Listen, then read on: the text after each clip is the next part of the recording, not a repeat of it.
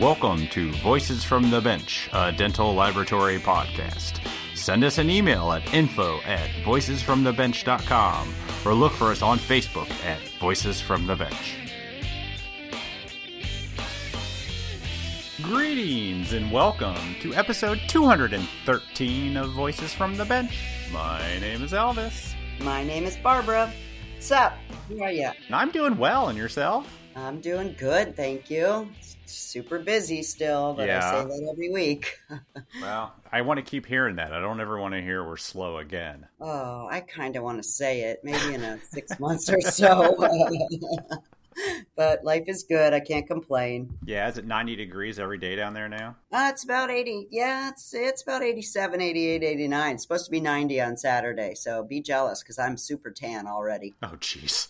When I had COVID, I stayed home and laid out in the sun. Yeah, well, they say sun's the best medicine. What else right? was I to do, you know? Yeah, absolutely. We actually had snow this week, so screw oh, my you.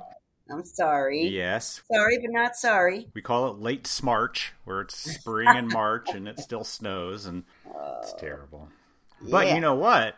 In about a month, I get to go to California. I see that. Do yeah. tell. So the second largest dental lab meeting in the U.S. is happening next month, Lab Day West, May 20th to the 21st. Dun dun dun. Have you ever been to Lab Day West? No, I have not. We got to get your out there. That's true. We should. It's a great meeting. So while the podcast won't be there recording, sorry, Barb, That's all right. I'll be there with my Preet family, and I get to be presenting on Saturday again my presentation using your awkwardness to market your lab. I saw that on Facebook today. Yes, yes, I like to, uh, Market yourself. yeah, market myself in awkward. Nice mustache, bro. Yeah, you like that? Little Photoshop. I didn't miss it. I don't think you could. It was bigger I than the couldn't. picture of me. so if you missed my presentation in Chicago, now's your chance to see it in a much warmer climate. So if you've never been to Lab Day West, you should head out. It's not as big, it's not as busy as Chicago, but it's still a great show with a lot to offer. So come see me at the Preet booth all weekend, being awkward.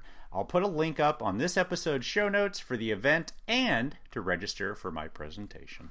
Nice. So this week, Barb, we talk a lot about removable composites that make the tissue on dentures look really good. But I'm curious, and we don't talk about it too much, pink porcelain on fixed. Do you still do a lot of that?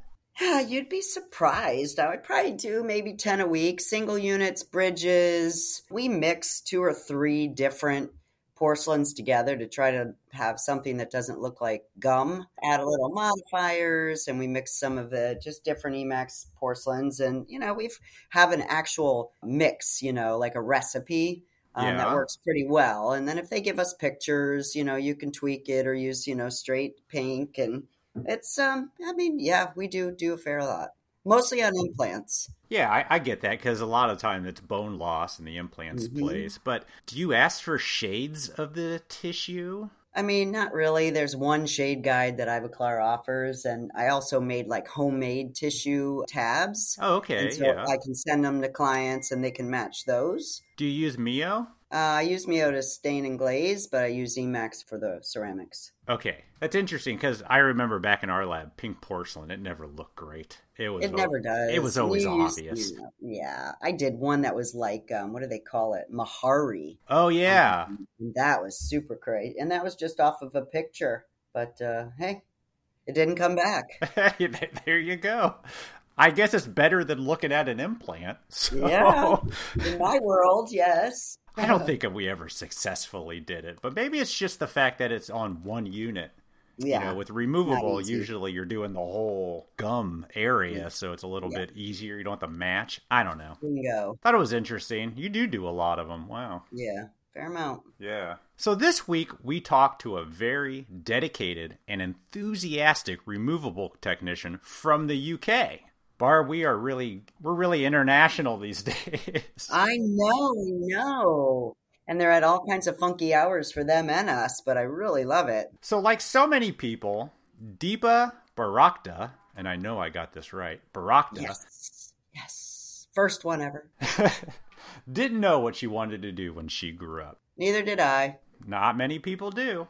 Mm-hmm. After her parents wanted her to be a lawyer or a doctor, Deepa found dental technology at the university, or as everybody in the UK calls it, the uni. The uni. The uni. Two years there and a year in another country, she found her passion for making dentures. And after a few jobs at various labs, Deepa found her home at Dencraft. She talks about the school, getting her dream job, and working directly with patients and Annex Composite to create beautiful, lifelike smiles. So join us as we chat with Deepa Barakta. And now, a special message from our good friend Norbert Ulmer from Grow 3X. If you want to save and also grow, Grow 3X is where you should go. Resins to print night guards for high impact and flex. Look no further because we have them at Grow 3X. Burrs for your mills, zirconia for your crowns. With Grow 3X, you will be the hottest lab in town. And last but not least, if you seriously want to grow, at Grow 3X Aligners, and your doctors will say, Wow! Be sure to check out all Grow3X has to offer at grow3x.com. That's G R O, the number 3, X.com. And as always, we appreciate your support of the podcast. Thank you.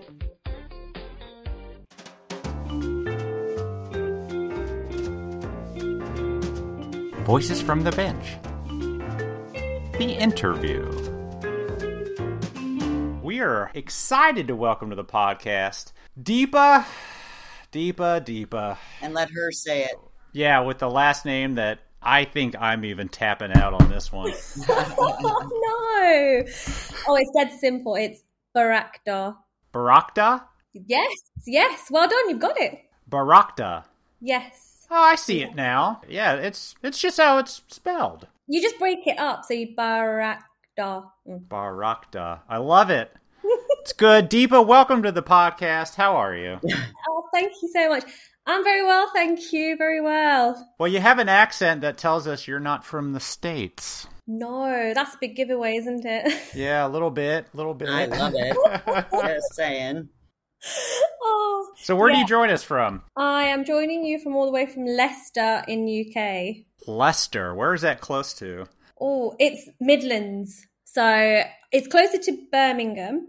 Yeah. Okay. Yep. Heard of that. I have actually been there. Have you? Yeah, when my brother played soccer growing up, he was with a family that lived in Leicester and a soccer team. He would stay with them for two weeks and then they Yeah. would come here. And I went there once and just absolutely fell in love with it. Oh, did you? Nice. Yeah. Hmm. Did you visit any other places in Birmingham or? No, we kind of just stayed around the neighborhood, but I just loved it. That was way back when they dropped milk off every morning. Do they still do that? Oh, you mean milkman that comes round? Yes. Yes. So I'm originally from Manchester. That was where I was born and brought up, and they'd have milkmans come. So we'd have milkmans on a Monday, Wednesday, and a Friday. And people used to think, oh, well, that's posh. Do you not get your milk from the supermarket and groceries? Said, yes, we do, but we also have days where we get some extra, like a top up. Yeah. That is so cool. I love it. and they still do that? Yes. Is it do. delivered I- by horse and buggy?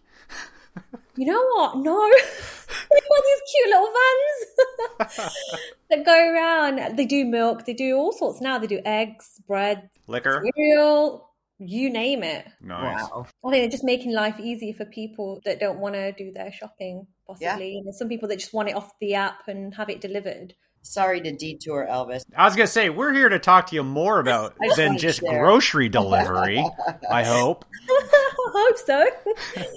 Deepa, you are a removable technician, right? That's right. Yes. At Dencraft. Yes. I said it right. I always want to add a T, but there's no T. It's Dencraft, right? Yes, it's silent. Yeah. So tell us how you got started in the industry. I didn't actually had a foggiest of what I wanted to do growing up, to be fair. Yeah. Obviously coming from an Indian family, expectations are, oh, you know, you want to be a doctor, you want to be a dentist, you want to be a lawyer, you know, all those. And Yeah. I was like, mm, okay, yeah. I was more like, I wanted to do more of arts. And then mom was like, um, no, art doesn't pay you good wages. You know, you want to be something that is a strong um, career. And I was like, oh, okay. And I thought about, I thought, well, what would I want to be? And it was like it took me a long while. I mean, I never actually thought of dental technicians because it wasn't popular back then. I'm talking what nine in the nineties. I never heard of what a dental technician would do because it's not spoken about a lot. You know, you hear lots of talks about you can be a dental surgeon, you can be a doctor, whatnot. And I just went and did my own little um, research. I had to be steered away from arts. So when I did my schooling, I got through my GCSEs, um, went on doing A levels, and then I was off by a grade to become a dentist. And I thought, okay, fine. So what can I do? That is linked with the dentistry field. And I came across a course at Manchester Metropolitan University saying dental technology. And it's like making appliances. And I thought, oh, this is a bit hands on, you know, sounds artistic. I want to give that a go. And I um, spoke to the lectures there, and they said, you know, the grades, you'd only needed like two C's from your A levels, and it was like a three year course, and you could even do it as a, um, a part time and a full time. Hmm. And I got really interested, and I thought, okay, you know what? I'm going to go for the full time course. I want to see what this is about. I went, I applied, I got in, I studied for a couple of years, got a degree out of it, and then I was like, right, okay, so what am I going to do? You know, three years flown by. I also actually did um, work experience because um, you have in your final year, you can do a clinical year, you did des- dissertation, but they also give you some time where you can actually go out and do some work experience at a lab or a hospital or you know where you wanted to go. And yeah. I didn't think about the uk and i was like thinking more about oh, i want to go somewhere else and do my work experience. Uh, i want to see what it's like elsewhere. Because i thought i'm going to be based here. I'll be doing my work here. You know that's the way i kind of saw so I looked at India because my my mum's side of the family they're from India, and I've had several visits. Mm-hmm. And I thought, oh, I wonder what what the industry is there like. How do they do their stuff? Um, how do they produce their work? What level do they do it at? So I was quite intrigued, and I thought, well, I actually want to go out there and have a look. And I remember that time my dad looked at me and he said, "Okay," he goes, "If you want to," he goes, go for it. Wow. So he really supported me. He said, yeah, why not? So I, that was my first time. I think this was back in 2009. And I've never been on my own um, to India and it's quite daunting. Taking a long flight out there and um, just going there, you know. And I was like, okay, let's do this. So I did have my aunts there. So I did stay over at family Mm-hmm. went over but before going over that i had to make a couple of phone calls here to make sure i'd secured a place because your university needs to know the address and location where you're going to be where you're going to be doing the study because you have this big booklet where you have to record yourself every day doing stuff taking pictures because then you come back and you have to write about it so i thought right okay call them and I wasn't getting any success because every time I'd ring them, it'd go through one of the people. They would um, talk to me and say, Yeah, yeah, of course, come down. But I wasn't getting anywhere. And I thought, Well, I really want to go. So I'm not giving up without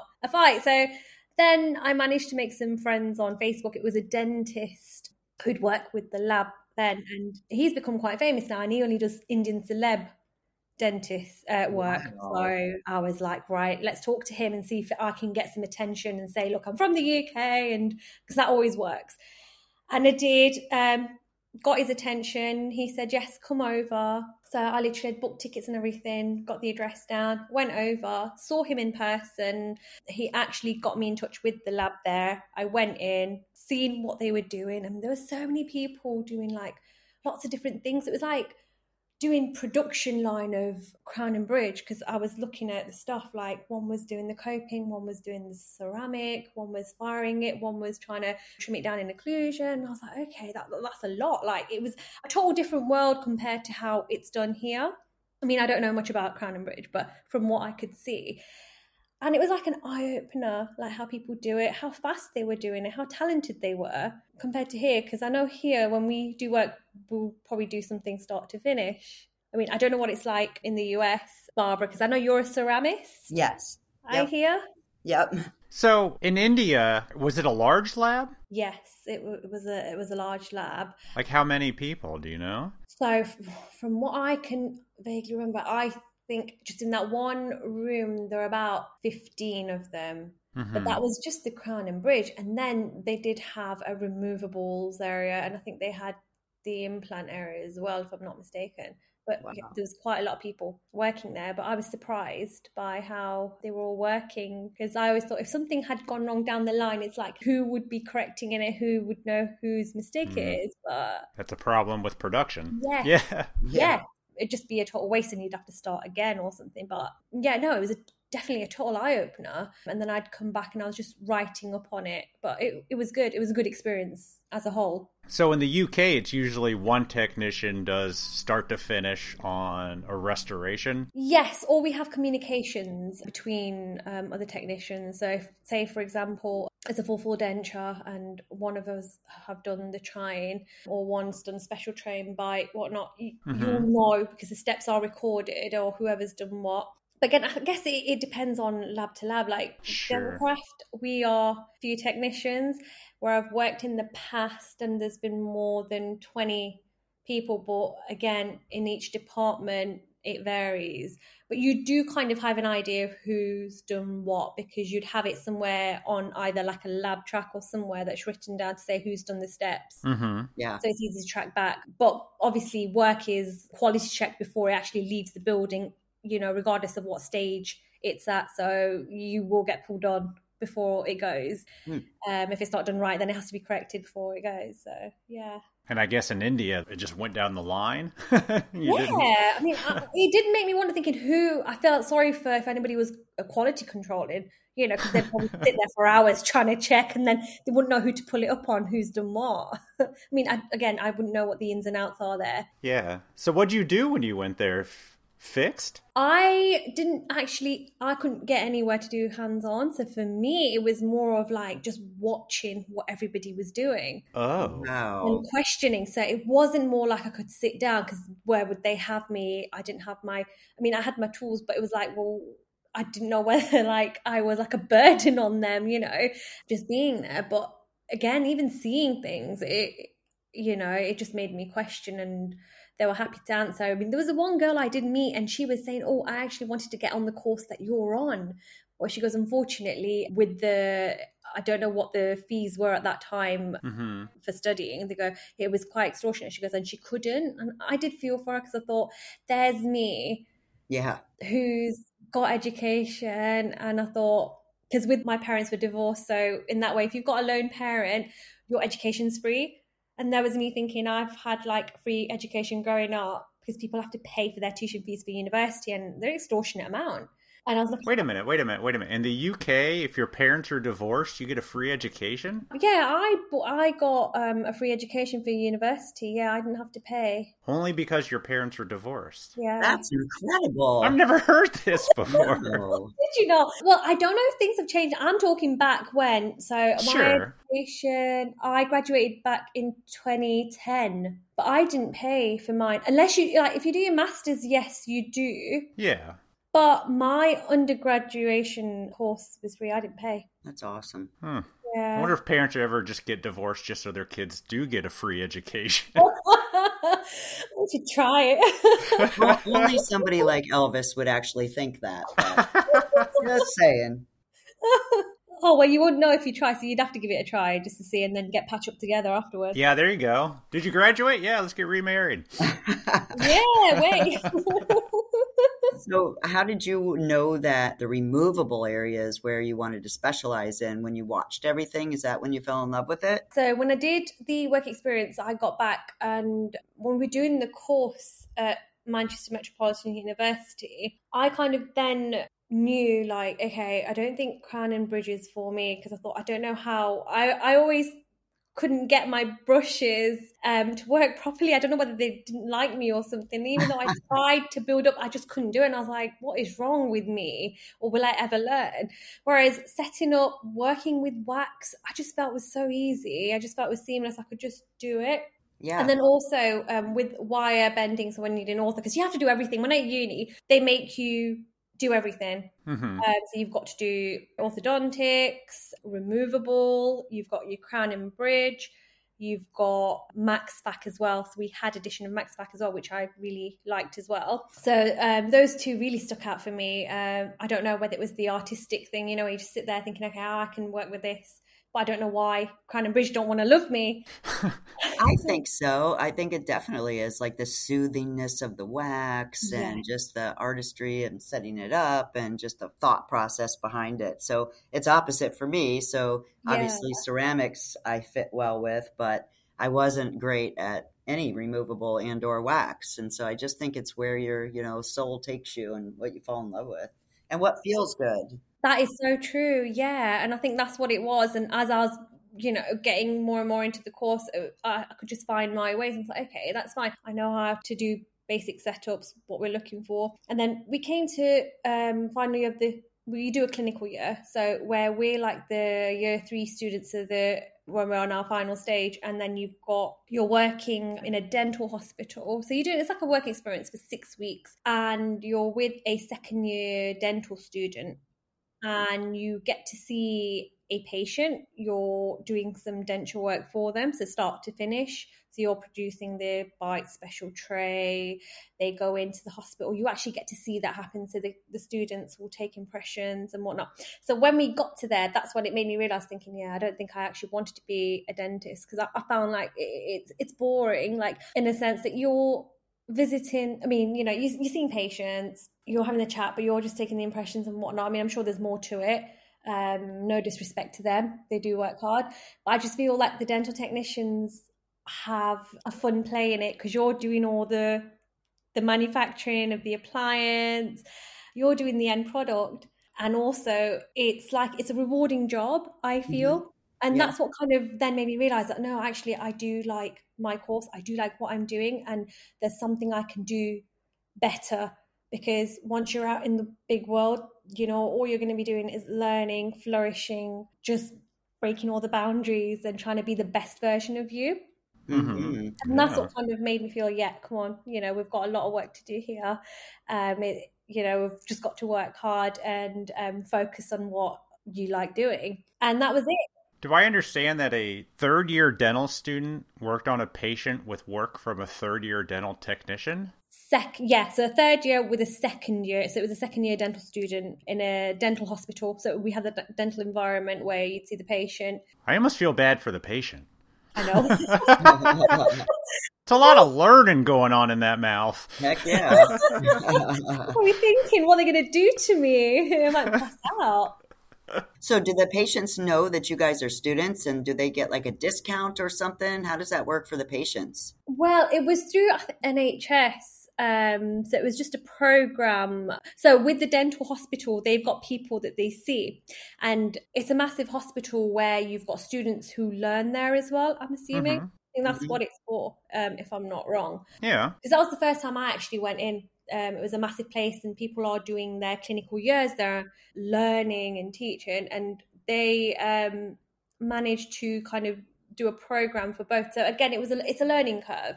Yeah. And definitely an eye opener, you know.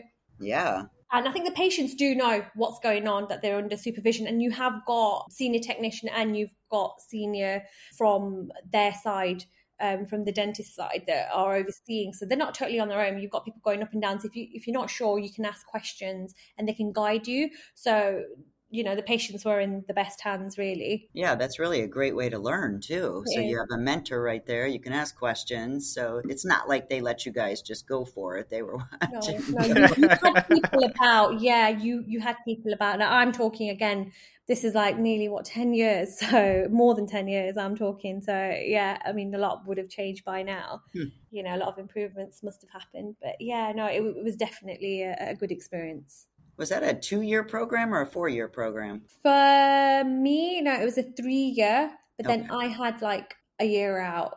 I had a second year out with family and whatnot, and then I got back in to finish my degree where my dad has been my big support system and he really pushed me and said look finish it off you know and then do what you want to do and then after i finished my undergrad i actually told my dad i wanted to do masters Wow. In dental technology because uh, mm-hmm. they've got a course running in Cardiff. And I was like, yeah, I really want to do I was really enthusiastic, like academically. I was like, yeah, you know, once I've done my degree, I want to go into doing this and then probably, you know, work in a dental hospital. That's how I kind of figured it out. But then plans change, things happen, and they happen for the best, is um, the way I see it now. And then I couldn't complete my master's for, again, personal reasons. And I then went on doing an apprenticeship in Bolton, which was closer to home. And that was really good because we had a CDT on site. It was a family lab with a father and son. And I learned a lot. Um, I think that was a massive eye opener for me just after being like graduated. You think CDT over there is almost like a denturist, right? It is. It is. Yeah, It's- yeah. Take impressions of edentulous cases. They're allowed to do that. Again, it was a big eye opener for me. Once you've graduated, you think, oh yeah, yeah, I know this, I know this. But no, when you step into the real world, Oh yeah.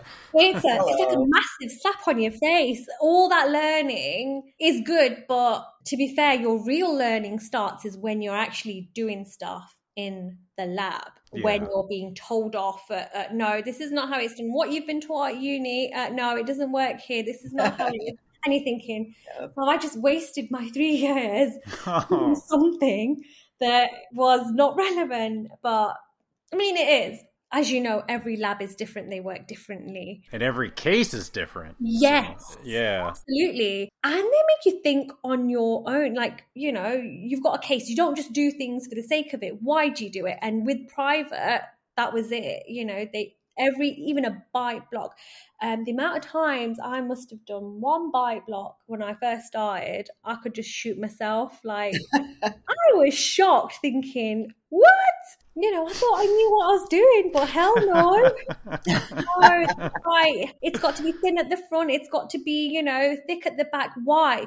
Have you seen how your teeth are yet? And it makes sense why your bite blocks are done a certain way. hmm You need to study the model. You need to study the cast, you know. And I thought, yes, model analysis. And it all came in to play. You all understood everything, all kind of integrated. So whatever you learn at uni, you could take a couple of bits and it kind of made sense. It all fell into place Yeah. you have to think outside the box as well and you have to think that this is for a patient who's going to be wearing this so you've got to be very critical about everything even when you cast models again it, it was a big thing like how they should be cast a certain way and again a massive learning curve for me um, i learned a lot um, working at a private lab from the smallest thing to the biggest how you set up how things are processed, how crown and bridge models are cast. Um, you know, it, it was a good thing. So I I was there for eight months, I remember. hmm And then after that, because they were a small lab, they had to let me go. I had to then, I think I stayed a couple of months at like home thinking, well, what else can I do? And I know I wanted to still carry on. And then there was another lab um, which I had to relocate from my hometown to Wolverhampton, and it was a it was a big lab. It was a commercial lab, so a total different to um, the one I had, the full private lab going to an NHS Yeah. slash Oh yeah. private. So again, that was different. The way they were working was different. Whereas private, you can take your time, do the work. You've got your turnover days set out. Commercial lab, hectic. Big time. Yeah, mass production. It was like, here's the work. This is what we got to do. This is how it is, and you just bang them out.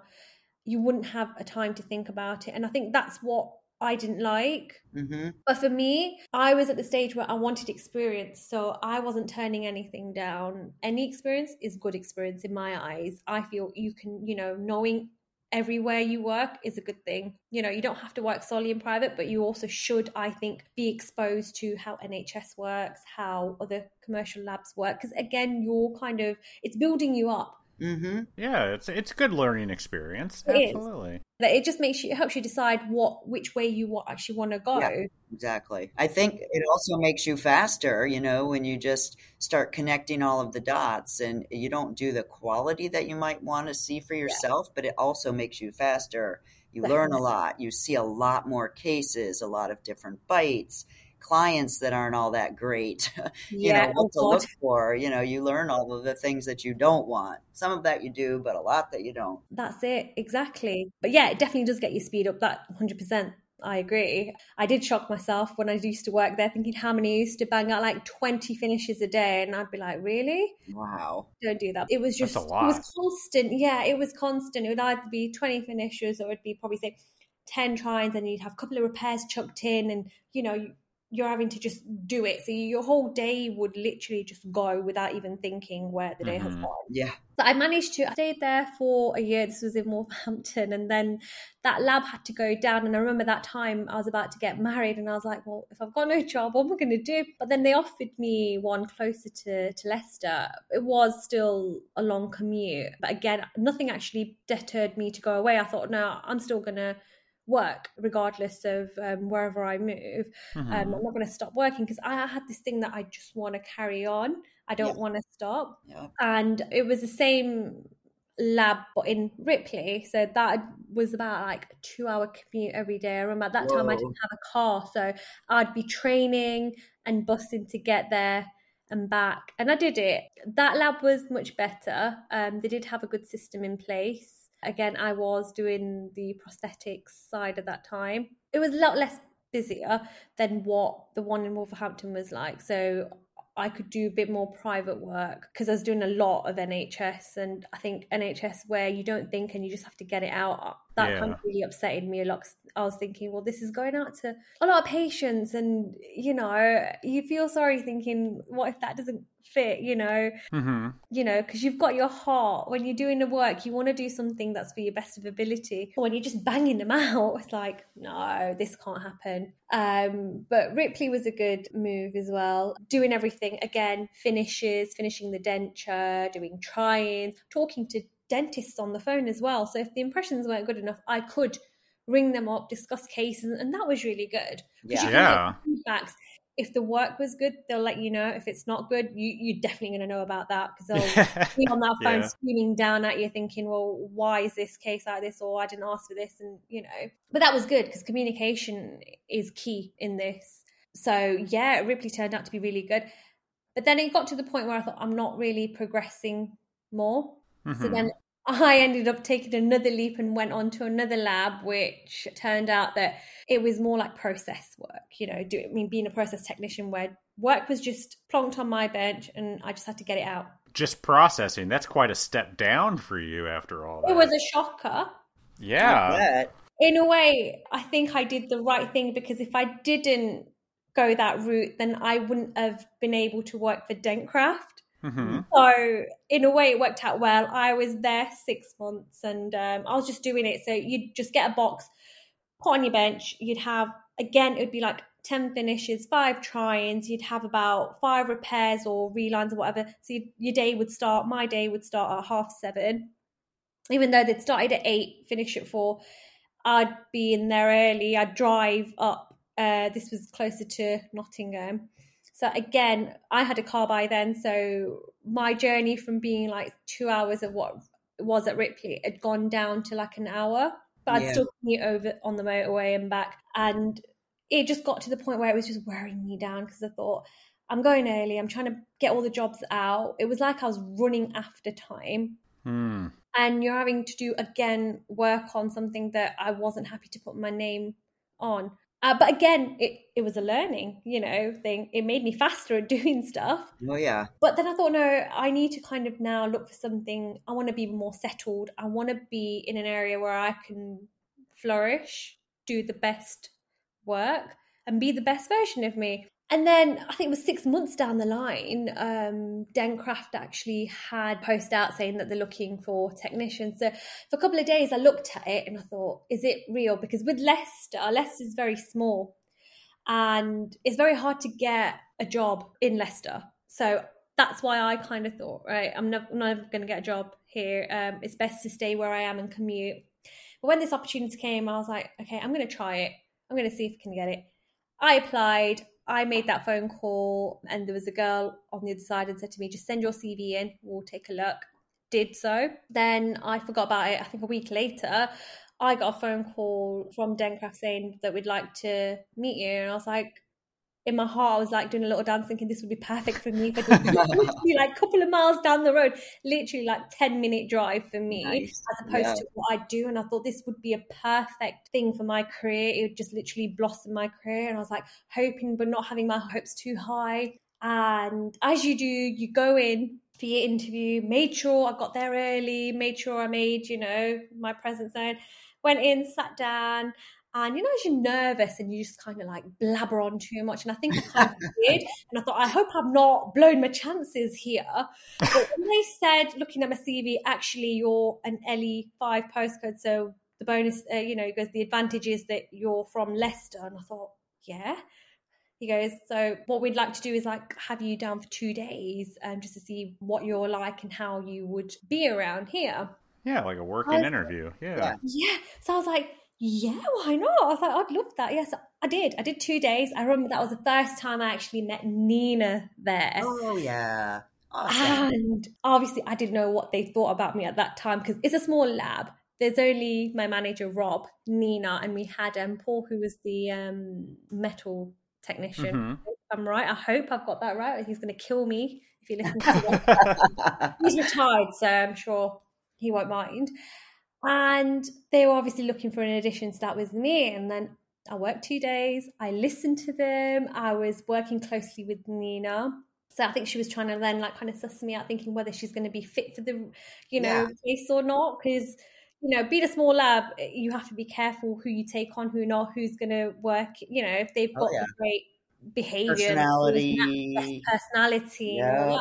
That. So yeah, rolled into day two. I was fine. They were telling me how it works because we're like a lab on site, so we've got a massive practice downstairs, and not forgetting about five fleets of stairs. So we're right at the top. Oh wow, I didn't realize that. Yeah, we're right at the top. So it's like when you're getting your parcels and your post and your impressions from downstairs, you can imagine the amount of flights of stairs you have to go down to collect it and come back up. I mean, it's a great workout, don't get me wrong. A little bit of exercise Yeah. every single day. Yeah. yeah. we just, little mini workouts. it so is. And we just let the parcels build up and then we just try to see if we can make less journeys than constant. Oh yeah. You said you sent in your CD. CV. CB. What is that? CVs, it's like you've got your name, your address, like what you do, so all your history. It's their version of a resume. A resume. Yes, a That's why I resume, asked. I that's was wondering. Yeah. Do you send any pictures of your work or anything, or is it basically just a where you have work? It's just a sheet. So basically, I think it's a minimum of A4, uh, two pages. I think they've um, limited how many you can write because you can go on writing about your history. So your recent work. So you obviously your normal details, your contact number, where you've studied, where you've worked, your recent work, and then two references Okay. people you want to give. All right. So with me, they did ask about pictures while I was on the interview, and I quick got my phone out. I asked them, I said, "Could I take my phone out?" I said, "I have got pictures on my phone," and I literally whipped them out. Um, I'd saved them because I knew I had a feeling that they probably would ask about my past work of what I've done, and which they did. They'd seen a couple of pictures, but I think they were they actually wanted to know what I'd be like working and uh, with a small team. So when I did those two days, they went. I think on my on the second day they got me in and they said, "Look, this is how we are. The quality is very high here. This is how we work, whatnot." And um, in my head, I was thinking, "Are you going to offer me the job? Are you going to offer me the job?" I'm willing to work hard. I'm willing to smash whatever it takes, you know, to be. And they did. They said, "Yeah, we're happy to take you on." And to my surprise, I mean, I was really, really ecstatic because for me, it meant okay, no more motorway journeys Oh yeah. Yeah, I bet. Um, it meant I'd have like two best technicians. I mean, I had Nina, I had Rob, you know, I was under their wing.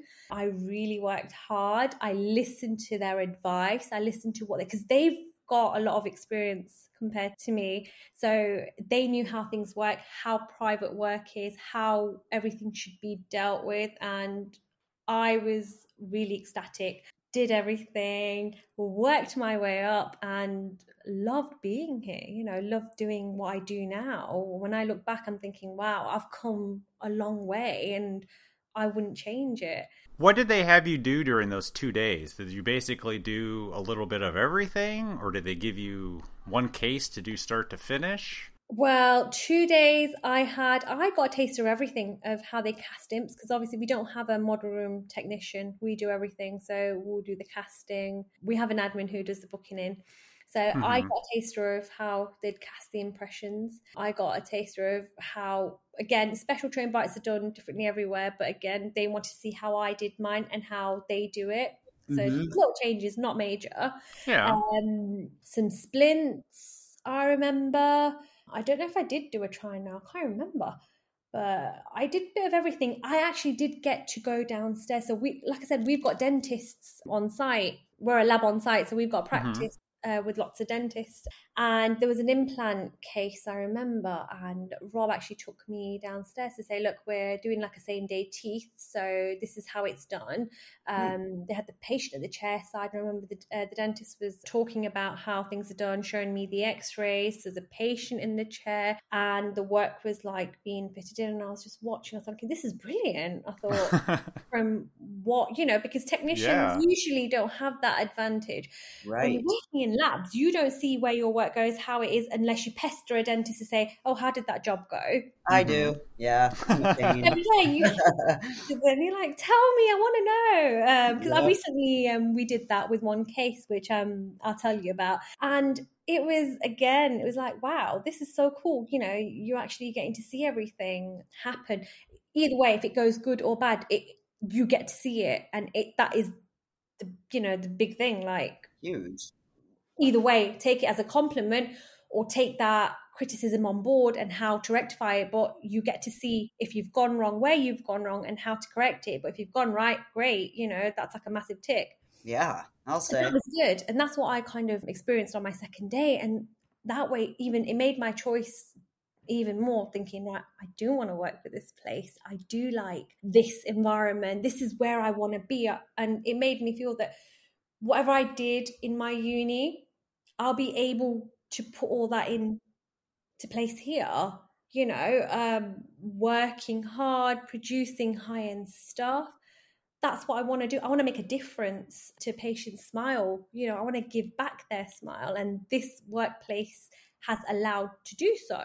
And I thought it was a great opportunity. Yeah. That's great. It's not like you haven't spent your time doing 20 finishes a day. No, I mean, total you've- you've- opposite. Yeah, but it's, God, what an opportunity. It was definitely. And when they said that, I was like, yep, I'm onto it. And that was it. And now, you know, I'm here. And when we do our cases, if we have any like full arch cases and if we don't hear from the dentist, we have a lab phone. So we have everyone on WhatsApp. Um, Oh, that's yeah. the way we So communicate with the dentists Yeah. for any like big cases, if it's any scan jobs or anything, you know, if we're not happy with the impression, it'd just be like, you take a picture, you tell them, right, not good enough, we need uh, a new one. And they can see it. So they're like, okay, yeah, that's fine, we'll do that. And we did some full arches for one dentist and we only posted them out, gone this week. And I really wanted to know how it went. And I, I told my manager, I said, can we um, just message him to find out? Because I said, I've not heard any feedback. And or what we always say is, no news is good news. Yep. Definitely. I say that too. That's a universal term, I guess. I don't agree. I like news.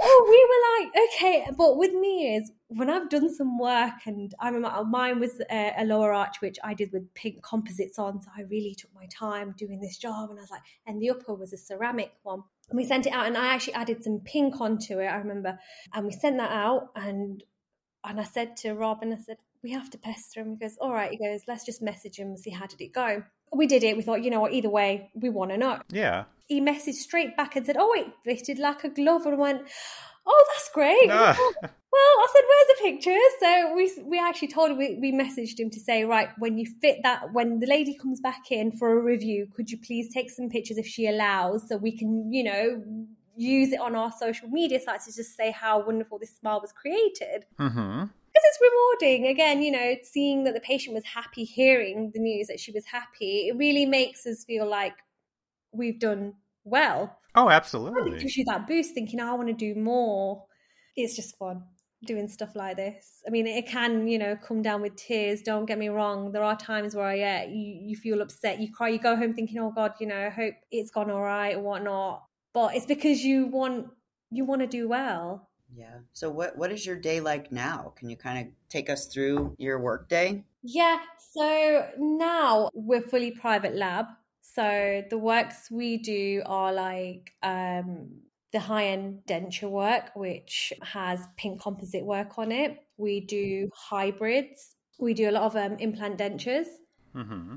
We do crown and bridge, but our crown and bridge, we've got another lab um, in Sheffield. So there's a Dentcraft Sheffield. They do the crown and bridge. we do more of the um, prosthetic side on our side. Okay. So our day usually involves we have a trainee who um, at the moment we're training them up to do casting impressions and doing the normal you know reeling them into the real world of how we do things and i like to do the arty farty work so oh yeah describe that i want to know i've heard that term what does that mean well, it is, isn't it? It's like you're dressing a denture, aren't you, in a way, making it look natural as possible, not just a pink plastic. You're thinking about like the gum, the tissue color.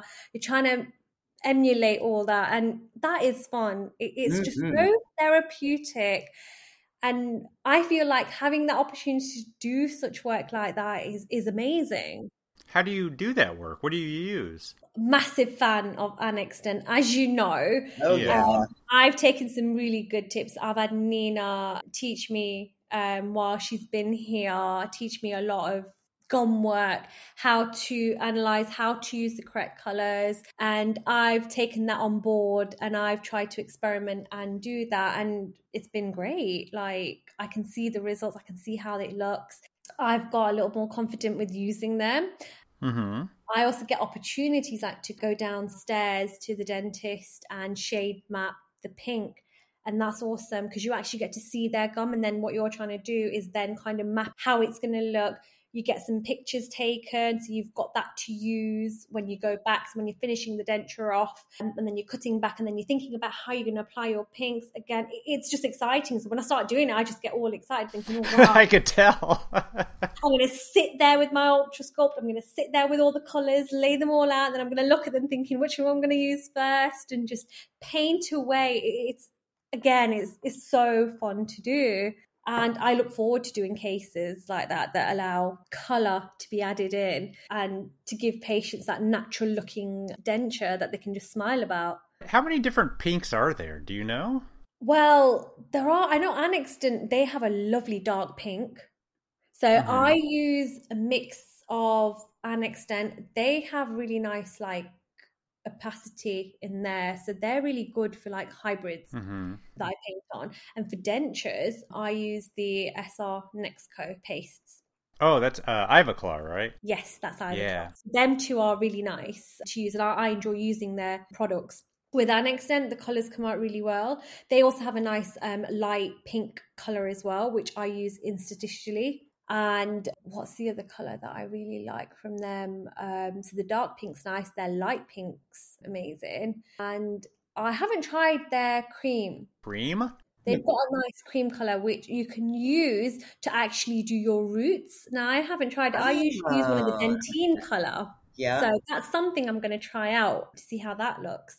Hmm. How long does it usually take you to do an arch of just the gum work? Just the gum work. Yeah. Um, so once it's been prepped, applying, I've not really timed myself. Yeah. When I recently did the lower arch, it took me at least good. I think it took me two hours. Wow.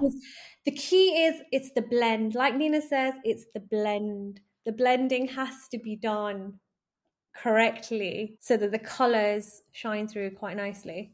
Mm-hmm. I don't. Yeah, it's above me. I don't get it. It's like well, it's like ceramics. I just yeah. don't see how it happens. But... I totally can. Yeah, i i know you I'm can. Really Barb. feeling her. I'm like, I get it. I get it. Because I was even going to ask you that question of how do you get that tissue, and you answered it. You said you go down, you study it, you look at them, you take the photographs. You probably blow the photographs up. Yeah. And then as you're sitting there creating, you've got that right in front of you. That's that's exactly what we do. Yeah, but it's good. Like when you just sit there doing it, you're just in your own zone. You're yeah. just doing it. There's no distraction. Even though people in the background talking, the phones are going off, whatnot. Your focus has just gone. I become really quiet, and that's when they actually say that they've never seen me go so quiet. Is when I'm actually doing composites. I go quiet. I don't talk to anybody. I'm zoned out. Otherwise, yeah. like blabbermouth and like, would you just shut up? That's why they keep giving you work. yeah, I know why now. well, I think that's the level of focus that makes you amazing and makes you creative and an artist. I do the same thing. I'll just come in and just just yeah. jump right into my cases and just check out, you know, and you just love it. Yeah. I think that really comes through in your passion, the way you talk and the way you talk about your artistry. It's just like, and always pushing yourself and getting better and, and wanting to just keep growing. Yes. I think there's there's no end stage of that you think you know everything because there's always something new to learn. You're always forever learning in this platform. Mm. And it, what's really nice is that when you kind of um, connect with like-minded people, like what I recently discovered is on Instagram, there are a lot of other technicians that love, have passion, have drive. Yeah. And it's it's so nice to connect with them, to talk to them, discuss ideas or you know any advice. They're so happy to share. Mm-hmm and you're always growing because you always know something but then somebody else says oh well have you tried this there's this way and it's nice to know that there are different ways of learning different ways of producing stuff there's just not only one way and it's nice yeah. and people are really sweet and really supportive. Like i love using the um, colored waxes from chanel. I recently tried oh yeah. doing them on my case and they look fab you know, and I can understand when people say, "Oh, what's the point of like using the colored wax? Because they're gonna it's gonna go it's gonna boil out and that's it. Oh that was my question to her yeah i remember like there is a whole point it's like when you're doing composite work it goes well perfectly it, it, you know people get that idea basically for the patient they can see what they're getting Mm-hmm. Oh, I think it's huge when she explained it. You're able to sell it that much more during the try-in. Yes. It's like digital dentures now and the monolithic try-ins. We're almost going backwards. I was going to ask you, are you guys doing any digital? We don't do digital um, dentures at the moment, no. Takes the artistry out of it that you're speaking so highly of. And I don't mean anything negatively to the listeners no. actually yeah. do it, but I just think it's a different, different animal. It definitely is, definitely is. I mean, I don't think it's hit really big like for our lab. It hasn't yet because everyone still loves the analog version, like doing it yourself um, rather than the printed. Mm-hmm. But you never know; it could be a big hit. You know, anything can happen. Oh yeah. Well, if anything, those digital dentures are going to need more composite work. Oh god. it's the only way you're going to get anything that looks pretty decent. Yeah, I mean, there'd be a lot of cutback though, because you'd have to. Yep. There's only so much composite that you can add. Um, you'd have to really cut back the denture and uh, work your magic on. It. You might as well just make the whole thing out of composite at that point. I mean. Pretty much.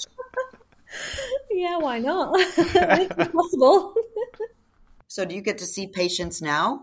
You go upstairs, or what'd you downstairs. say? You're upstairs, so you go downstairs, so you get to see everything tried in and everything go in. Yes, you can. It, it depends on like on the patients as well, um, if they're willing to allow. But yeah, so uh, recently we there was a trying on locators and which was done and the bite was off, so it, it had to run. But when you're doing it on the articulator, you don't see that. You're mm-hmm. working off the bite, everything, all the you know the dimensions that you've got.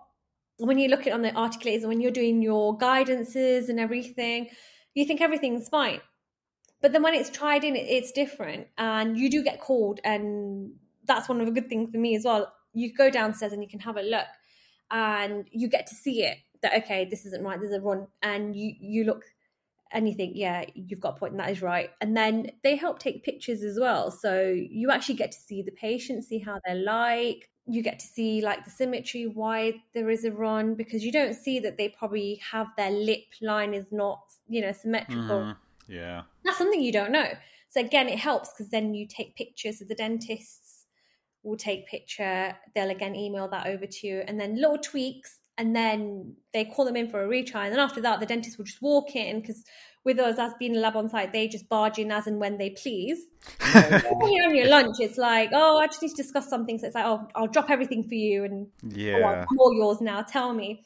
But I mean, the beauty is, it's nice that if there's anything that's done, and you know, if it's done smoothly, they'll come up and say, "Yeah, everything went well, fine. Let's let's go to finish." And then even with the finishes, if you ask them politely that if we could see the finished work, why not? So there's um, a recent denture that I've just posted today, which was a pink composite with chrome. that I did. Mm. And this one again was the um, practice on site, and the patient was she was very particular with what she wanted, so the pressure was on. It was chrome denture, and she didn't want any grayness showing. So it was like, well, what can we do with this patient? How can we make it look that it, you know, the grey doesn't sh- shine through? Hmm. Pouring it up in dentine worked, and then stripped it back, added composite to it, and the day it got fitted in, I did bell downstairs to the dentist, spoke to the nurse, and I said, I know this patient's a bit worried, but I said, if it all goes well, could I come and have a look? And they said, yeah, sure. Wow. And I remember it took a while, and then they actually buzzed up because you had to ask, give patient consent if, if it was allowed, you know, because unless they didn't want to. So, yeah, sure. Because everyone's different. And um, yeah, I actually got the opportunity. I went downstairs. She actually asked me, the patient looked at me and said, Well, what do you think? So when she smiled, I looked at her and I thought, Wow, I said, They look great. I said, They look natural. And she wasn't sure. So I gave her my honest opinion. I said, Look, that smile looks really natural. I said, I for one second I didn't think you actually they they look like dentures. They they actually look natural. So she was happy and then she'd actually come in for a review um, two weeks after and then I had the dentist come up like they usually do, and I was casting in the room, and he come up and yeah, she said to me, the patient's throat, she's really happy, she couldn't stop smiling, and I thought, Aww. wow, I thought that's lovely, and then I did pester him. And I said, look, you know, if she comes in again for a review, if she doesn't mind, could you take a picture of it in, in the mouth? But he said she is a bit particular, but we will, we'll try. But just knowing that the work fitted in and she was happy and she couldn't stop smiling. For me, that was like a massive reward thinking, oh, that's great. I've just changed a smile. I've given oh, her yeah. a better smile. Yeah. And that really just made it worth it. And I just couldn't stop smiling that day. I was like, oh, love it, love it, love it. You know, let's do one more. I'm surprised you wanted to go chairside with a patient that picky. Oh, yeah. They're fun. That's the one I'd be like, yeah, I'll just let it go. yeah, you'd think oh, I should probably say something, yeah. But either way, you just have to take it on board, wouldn't you? Because the patient's always right. no yeah. matter what, yeah. No matter what. Are the doctors and the dentists there that you deal with? You said it perfectly when you're like, "Oh yeah, let me just stop eating my lunch and I'll come right to you." So they're pretty much the same there as they are here. Just saying. yeah, we do. We tend to because we've got how many have we got? About eight I think we've got about eight dentists. We've got a couple of hygienists. Hygienists don't bother us.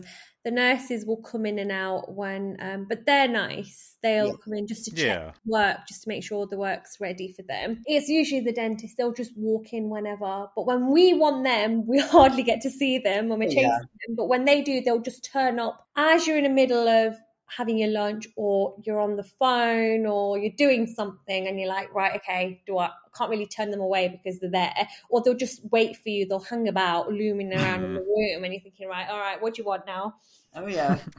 but yeah. you can actually get to discuss, even if you like got complicated cases, it's nice to have because you can sit down with them. You can look at the work to get together. You can look at the work models, working models together, think of a solution. Okay, what can we do better with it? What does it need doing to it? Or is there any other, you know, you can share your ideas. And that's great. You know, you've got a great communication. I think where I am based, the communication is solid. You know, you can get the best cases out between you two. When things go wrong, you can work towards it. It's not like, oh, you blame one another. I mean, obviously that does happen, but you work together, find a solution, and you move on. That's the best way. You do work for dentists outside yes, of your build. Well. Yeah. Yeah. You must see better results with the dentist you you get to work with that closely. Yes, we do. Like yeah. I said, with anything, even if it's like little bits that are not right, we've got that advantage. We can run downstairs and have a look. We can even correct it at chairside if we have to, if you know, if it's gone on for too long. You've got that advantage. Yep. Again, even when things going right, you have that advantage because you can go down, have a look, speak to the patient, whatnot take shade maps.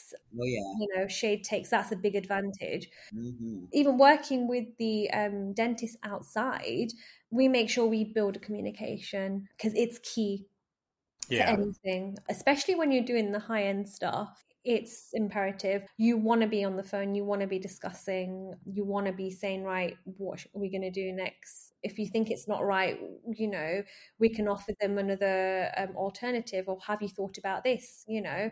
And some of the dentists are really good and they do listen and they do say, yeah, actually, you know what? Yeah, let's do this. Yeah. Um, and you can get a nod who dentist say no actually we're going to stick with this but then you tell him well okay i've told you this and if we can't offer you warranty then this is how it is and it does work out sometimes it doesn't but it is what it is Yeah. Yeah, we do the same. Agree. yeah Yeah. You ever have any patients that were upset that just bypassed the dentist and went straight upstairs to you guys to to complain directly to the lab? funny saying that yes we had this is a couple of weeks ago Oh, it's still new. It is, it is actually. I mean, it's weird how you, I don't know if you're reading or if you can actually see what goes on here, but yeah, seriously. Uh, you're not Mystic Meg, are you? Yes, he is. Just oh, I gotta be careful then. well, yeah, this was a couple of weeks ago. I took a phone call, and um, usually we um, we take shade. So it's not me personally. We've got Yeah. our um, big boss who's a ceramist. He does shade takes, and he comes once a week. So what we do is when they're coming down, so one of the dentists sends their patient over to the lab hmm we have to put them in the diary, book them in for a shade.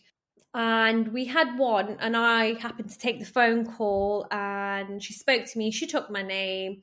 She came in for a shade, and I think she wasn't happy with it. I don't know, the shade was wrong or off slightly.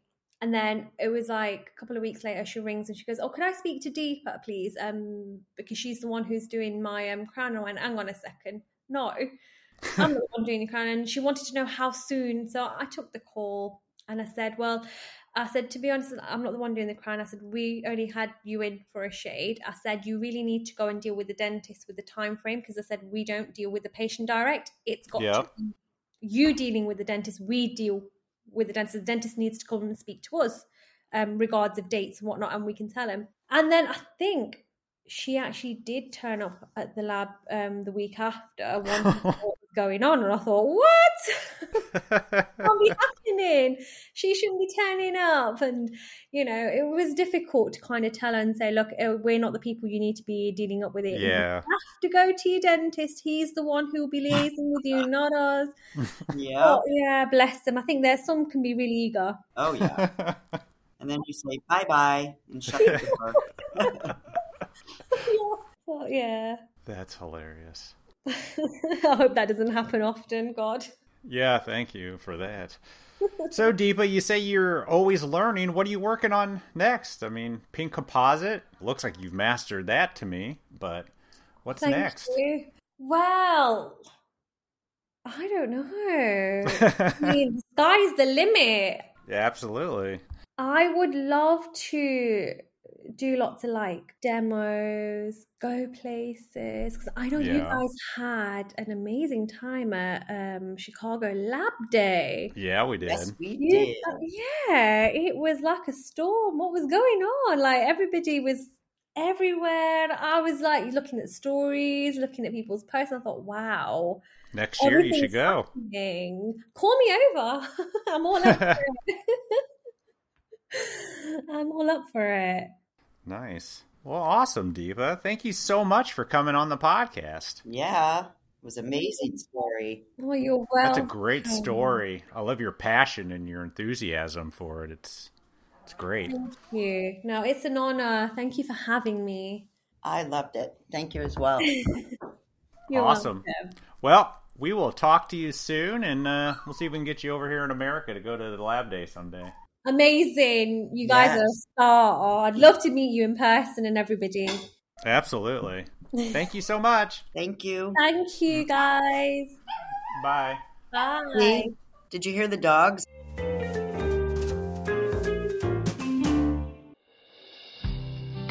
Whipmix offers you the ultimate in ease, material flexibility, and unattended production with the Roland DGA DWX 52 DCI milling machine.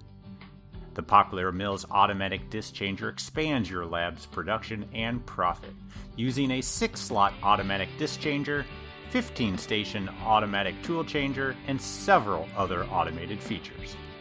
The DWX52 DCI dental milling machine now comes with performance software and other intelligent updates. The 5 axis mill even knows which tool to automatically swap out when tools have reached their designated lifespan. Just power it on, let it go, and automatically and accurately mill numerous dental restoration jobs with complete unattended confidence.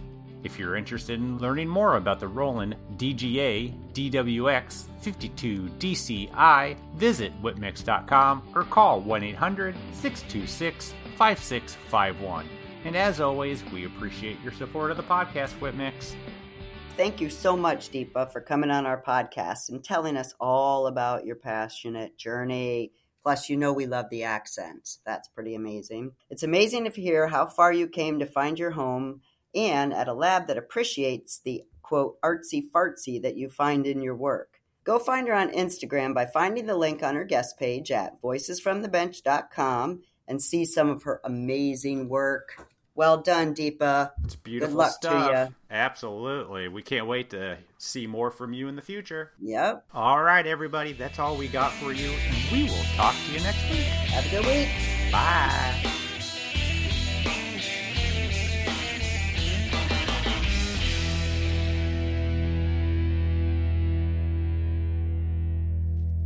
Um, I, tell me what to say.